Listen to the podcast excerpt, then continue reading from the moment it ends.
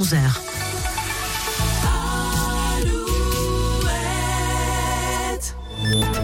Alouette, les infos. Nous retrouvons Corentin Mathias pour les infos. Bonjour Corentin. Bonjour à tous. Le pouvoir d'achat est le sujet prioritaire pour vous. Selon un sondage du Parisien, vous êtes 54% à classer ce thème comme étant le plus important, juste devant la santé et l'immigration.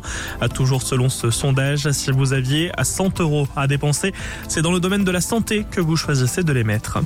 Ce grave accident de bus cette nuit en Côte d'Or, une adolescente de 15 ans est décédée, 12 personnes ont été blessées. Sur l'autoroute, le véhicule s'est couché pour une raison encore indéterminée.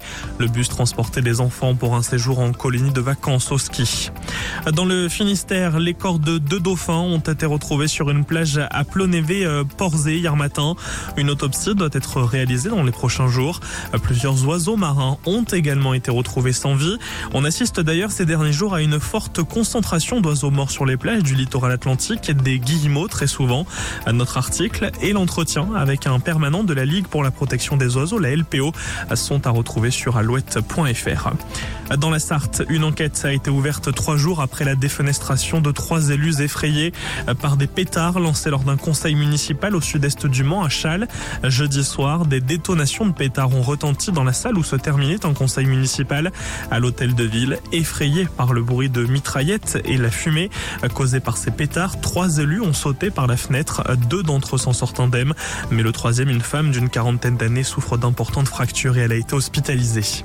Vos sorties ce dimanche, plusieurs salons du vin et de la gastronomie en Charente, à la salle des sports de Saint-Saturnin, au parc des expositions de Quimper, dans le Maine-et-Loire, la Foire Expo de Varade, à plusieurs salons de l'habitat, dont celui de Rosé, à la salle de la Trocardière et dont Alouette est partenaire. En Vendée, le festival de la BD à Saint-Laurent-sur-Sèvre. Les sports pour terminer. Le foot et la Ligue 1, Brest accueille le Havre, Nantes reçoit Metz et le derby breton, Rennes reçoit Lorient cet après-midi pour le compte de la 24e journée du championnat.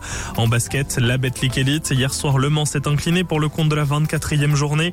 La journée se poursuit cet après-midi. Cholet reçoit Limoges, Blois accueille Paris. Merci, on vous retrouve dans une heure.